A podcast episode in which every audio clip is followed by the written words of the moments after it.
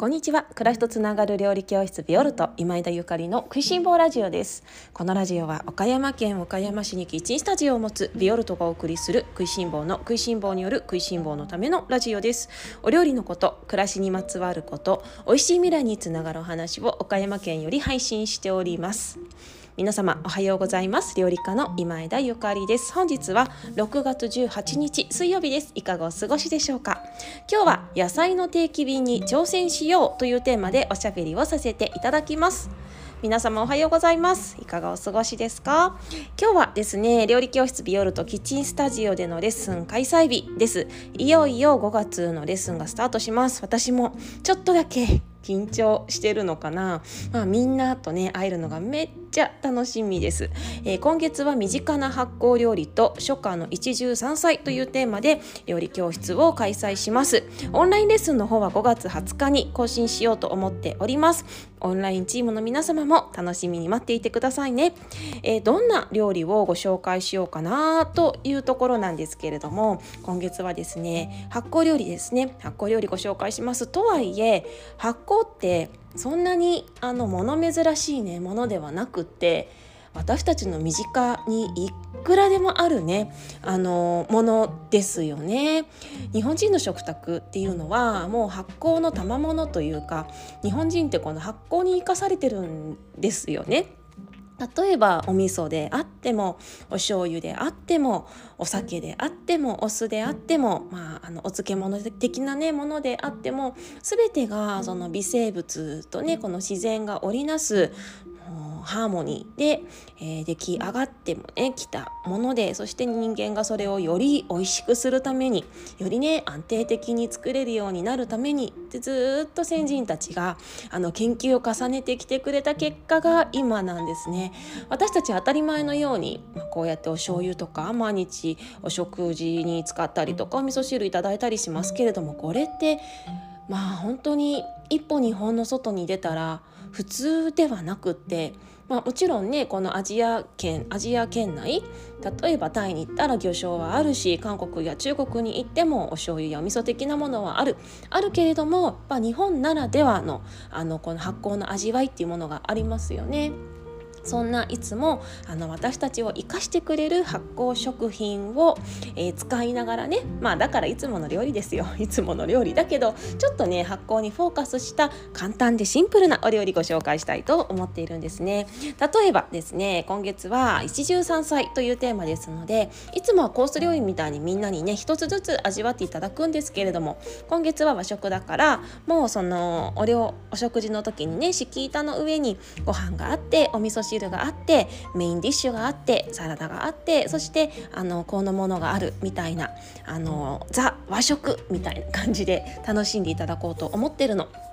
でお味噌汁は今ね旬ですね玉ねぎのお味噌汁をちょっとあの変わった調理方法でご紹介したいと思っていたりとかそしてご飯の方は、えー、豆ご飯こちらも旬ですね。豆ご飯をみんなに食べてもらいたいなと思ってるんだけれどもこちらにも発酵調味料を使っていきます。豆ご飯ね私ちょっとこだわりがあるんですよね。まあ、そのこだわりについてはあの今回のねお料理教室でじっくりと喋らせていただこうと思っているんですけどもオンラインでもねあのぜひ皆様にあのじっくりとねお伝えしたいと思っているんですけれども、まあ、この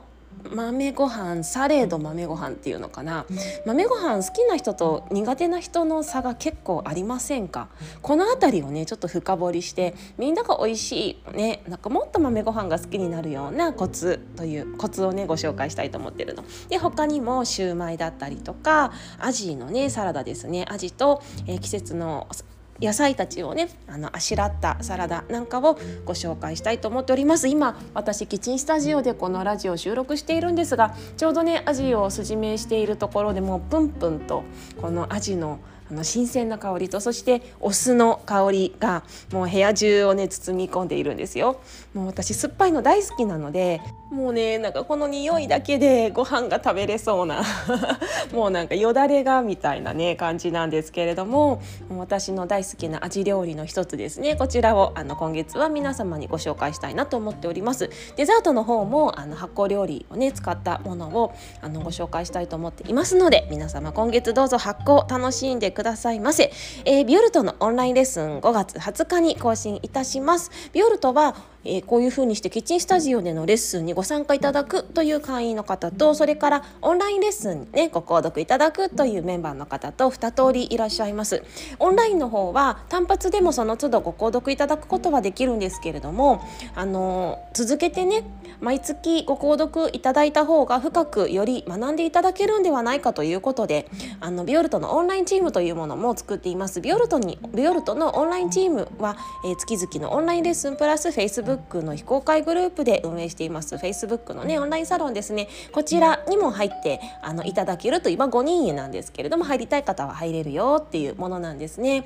オンラインサロンではね今どんなお話をしているかっていうとそうそう先月のね課題ですね。4月ののオンラインレッスンの課題みんなどう？あのできた？みたいな。そんなねあのこともお話しさせていただいたりしますのでこんな風にそのオンラインレッスンでご紹介ご提案したこととオンラインサロンの中がリンクしてねインタラクティブにあの深く学べるようになっております。ビオルトのオンラインレッスンそしてオンラインチーム気になる方ぜひこの機会にビオルトのオンラインショップ覗いてみていただけたら嬉しいなと思っております。どうぞよろしくお願いします。さてそれでは今日の本題に移ります。今日はですねお野菜のね話をしたいと思ってるんですね。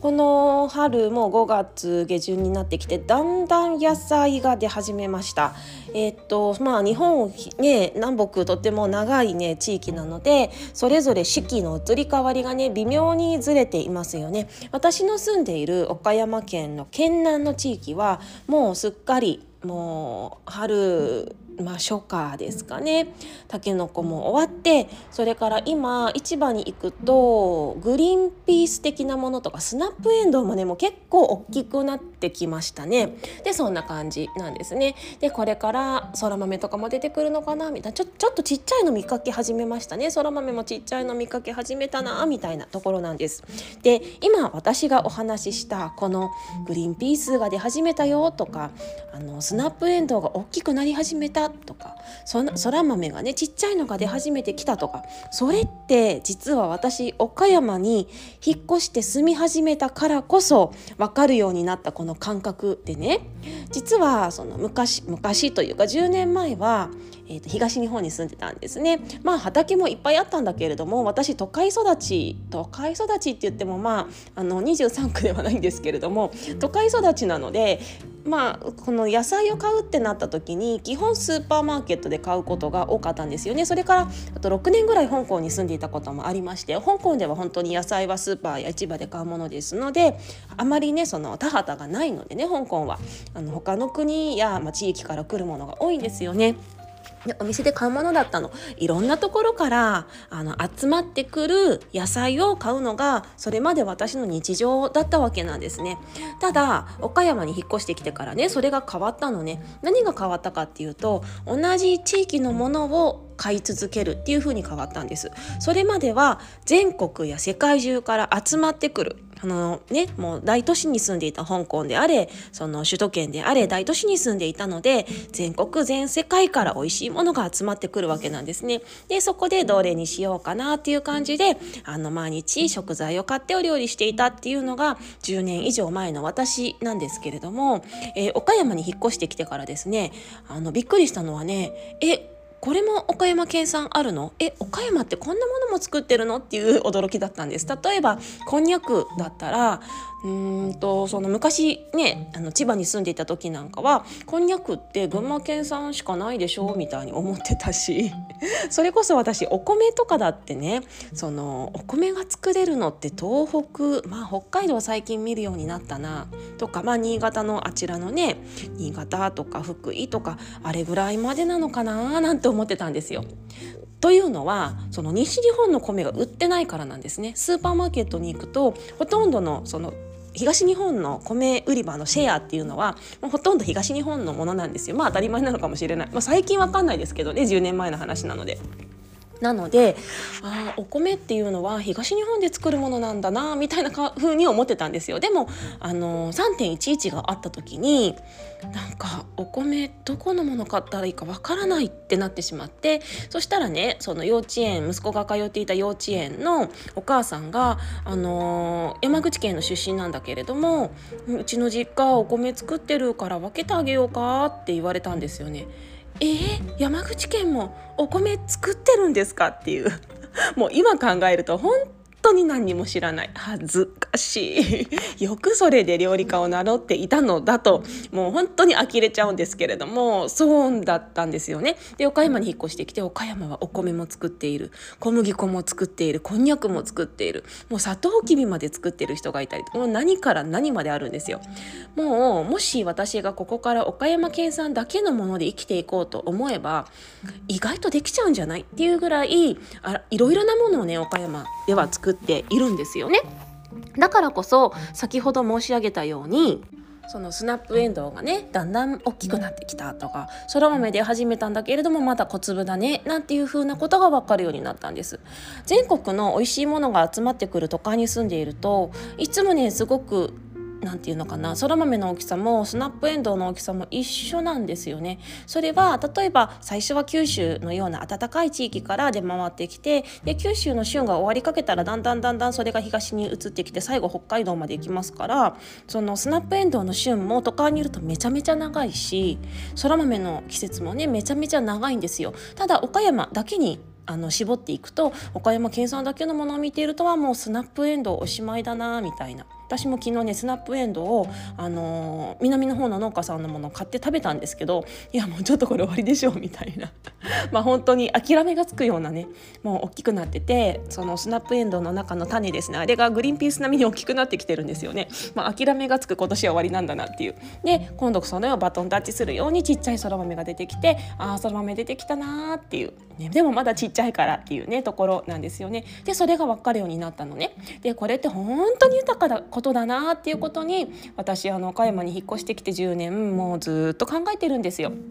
でねあの今ずっと端境期だった農家さんたちの野菜がね野菜の種類が今増えてきているあの季節でございます。端境期っていうのはその野菜がね例えば農家さんが畑を一年中あの畑に一年中いろいろな作物を植えて育てていらっしゃるとしてでだけどそうは言ってもその畑で何も収穫できないような時期っていうのがあるんですよね。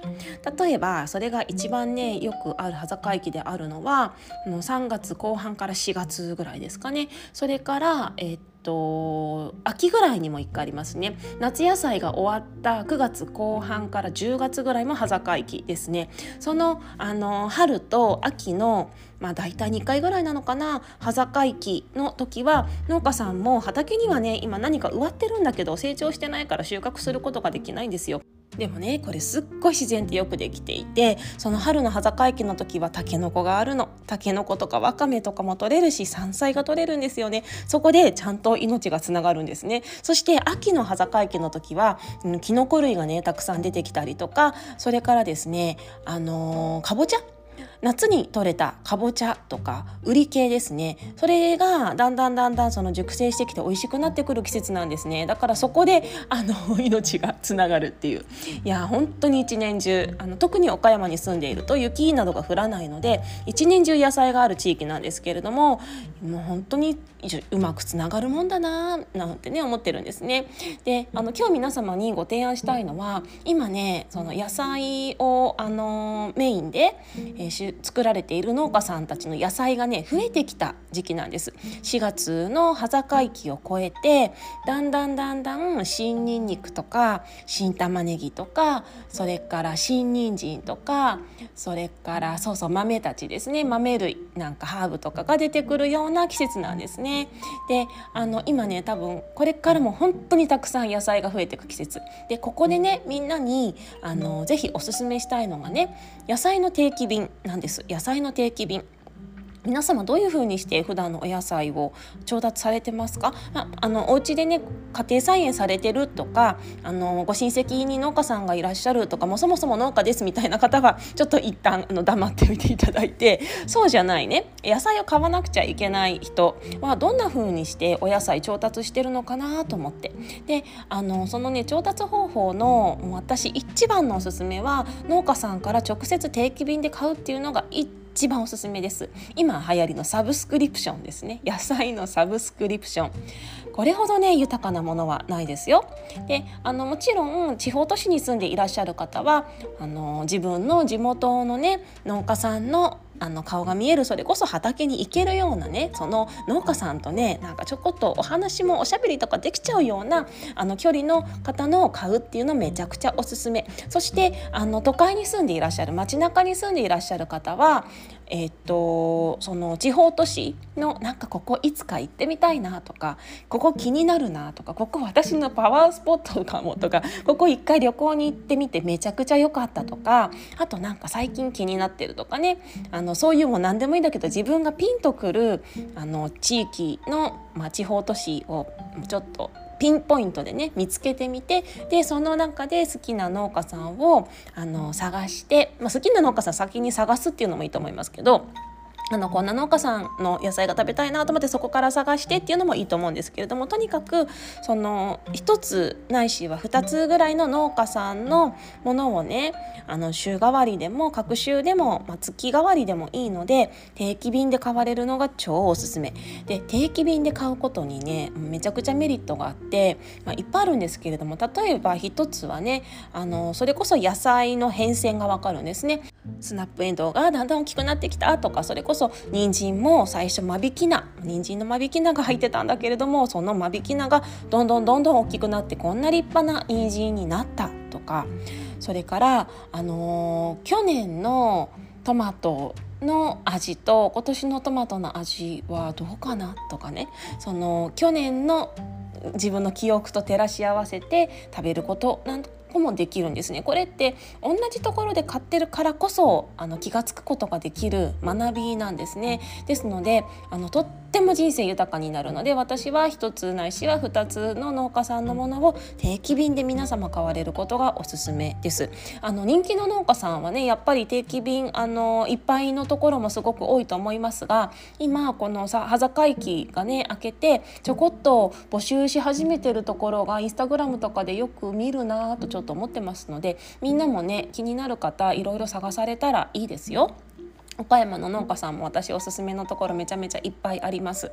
で、えっと、他にもですねやっぱりその人に会えるっていうのもいいですよね。あの先ほど申し上げたようにその方の畑に行っておしゃべりできたりとか、まあ、ちょっとあのそのか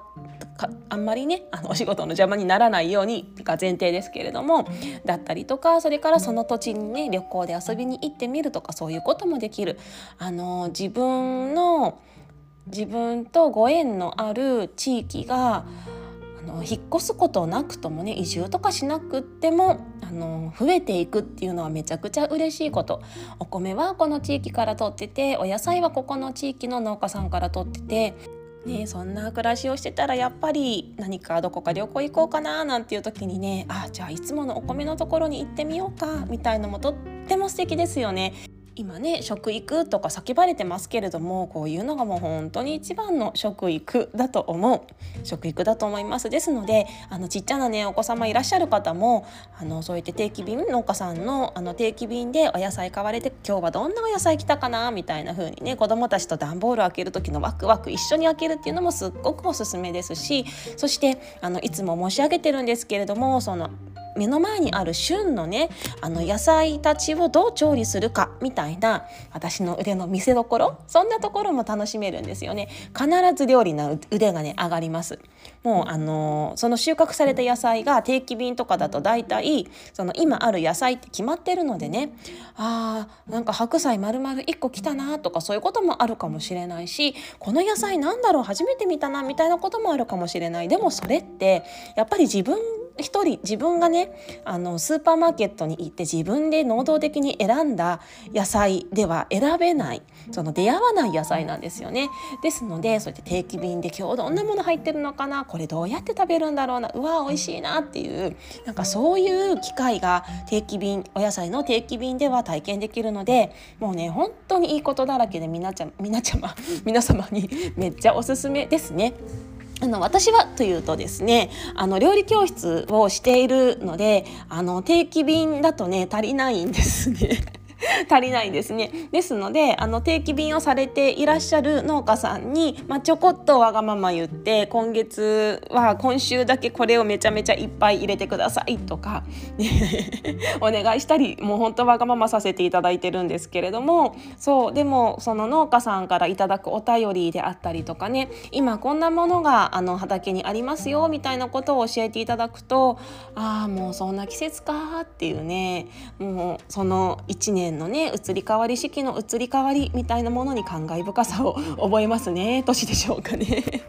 はい。というわけで今日は、えー、野菜を取るなら定期便でというテーマでおしゃべりをさせていただきました、えー、皆様ねぜひぜひ農家さんの定期便野菜の定期便に挑戦してみてください。岡山でしたらねそうですね、えーと、日比名ファームさんとか輪っかファームさんとか募集してるんじゃないかなと思います。ぜひ皆様インスタグラムとかで調べてみてくださいね。今月のあのお料理教室の方でもあのお二方のねお野菜たっぷりと使わせていただこうと思ってます。あのせっかくこうやって料理教室で皆様にあのご飯をね作らせていただくのであれば私もあのできるだけまあ全部絶対的に全部っていうのは難しい時もあるんですけれども可能であればねあのそういう農家さんたちが顔の見えるね農家さんたちが作ってくださったお野菜使いたいなっていう風に思って料理教室をしているんですよね。まあそんな話もレッスン中にもいろいろさせていただいているんですけれどもこの前オンラインサロンの中なんかではもうね県外の皆様がもうこんなちょっと岡山の美味しいものをいっぱい教えてもらったら岡山ツアー行きたいわみたいなねいう風に書いてくださってる方がいらっしゃってめっちゃ嬉しかった是非岡山ツアーあの来てくださいね美味しいものいっぱいですよ。私も東日本出身なので正直引っ越してくるまでは岡山どこ？みたいな もう本当にあのもうねいや私が本当に無知だったんだと思うんだけれども首都圏にいると岡山すごいなんか特に触れる機会がないんですよね岡山に。牡蠣とかも広島とかだしその岡山の高級ぶどうはね高級ぶどうや高級な桃とかは一般市民とはあまり縁がないんですよね。もうデパートの超高いところに行けば岡山県産の桃とかぶどうとかあるんでしょうけど普通に住んでるとね岡山とあんまり接点がなかったんですがもう来てみたら本当に美味しいとこ本当に美味しい豊かなところです。ぜひ皆様岡山に遊びに来てください。それでは今日も美味しい一日をお過ごしください。暮らしとつながる料理教室ビオルト今枝ゆかりでした。